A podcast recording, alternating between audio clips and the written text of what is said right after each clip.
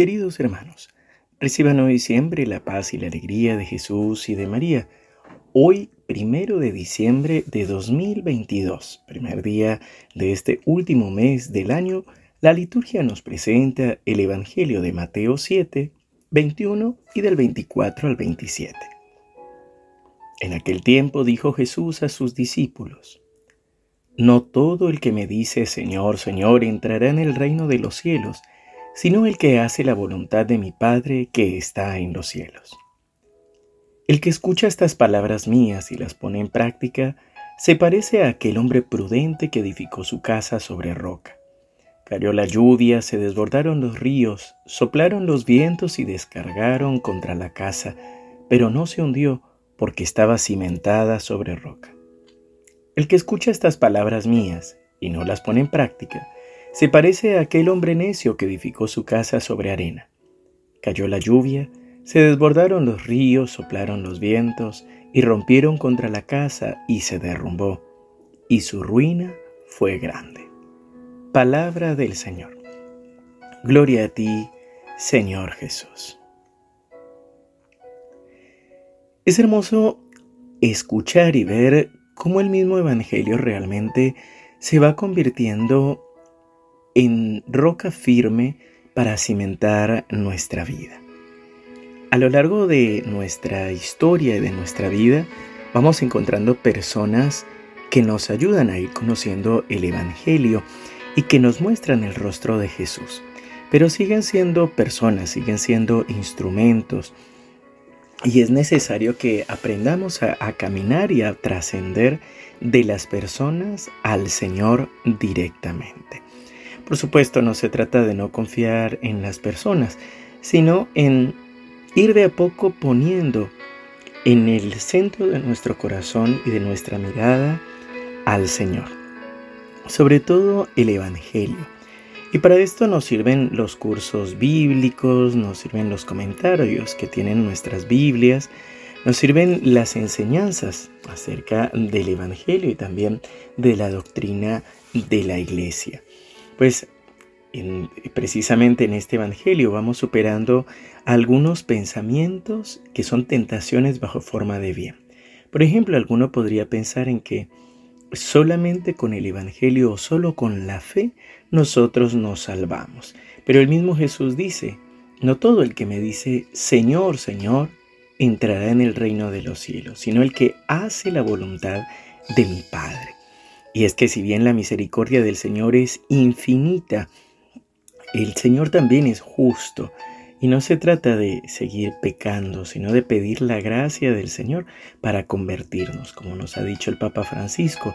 Se trata no de ser corruptos, que es aquel que conoce su pecado pero insiste en permanecer en él, sino de reconocernos pecadores y seguir luchando cada día con la gracia de Dios.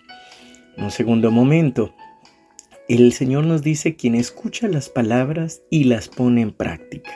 Y asimismo va a decir después, el que escucha estas palabras mías y no las pone en práctica. Y es que aquí es donde está la clave del Evangelio de hoy. El Evangelio de hoy nos invita a pedir la gracia para llevar a cabo el Evangelio, es decir, para vivir las palabras del Señor y no solo quedarnos como meros oyentes o como meros conocedores del Evangelio, pero que realmente no lo vivimos, pues nos vamos acomodando al mundo, nos vamos acomodando a nosotros mismos. Esta es la diferencia realmente entre la práctica del Evangelio y solamente el conocerlo. De aquí que es necesario también en esta oración diaria personal tener la intimidad con el Señor para poder recibir su gracia, para ir profundizando, para permitirle al Señor ir cada vez más profundo en nuestra vida. Es decir, para ir entrando hasta lo más profundo de nuestro ser y que sus palabras realmente vayan haciéndose realidad en nosotros. Cada uno de los santos que hemos conocido y quien tú quieras tal vez mirar su vida, vas a descubrir que ha tenido esta experiencia de Dios, que ha habido un momento en el cual han hecho clic, han realmente le han abierto el corazón al Señor y han podido descubrir esta gracia de la vida en el espíritu de la vida profunda en el Señor. Te invito a que oremos. Padre bueno, Padre amado, Padre misericordioso, hoy te damos gracias por nuestra vida. Gracias Señor por llamarnos a seguirte, por llamarnos a servirte. Gracias Señor porque tú hoy hablas a nuestro corazón, porque tú Señor nos invitas a encontrar, a acercarnos a la fuente de vida, al trono de gracia, que es tu presencia, que es tu palabra.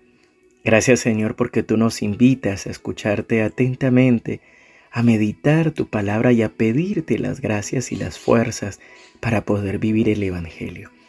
Por eso, Señor, hoy te pedimos que nos concedas la gracia de perdonar a quienes nos ofenden. Danos, Señor, la gracia de dejar atrás nuestro pecado, nuestra fragilidad, de poder colmar nuestro corazón con tu amor y con tu gracia.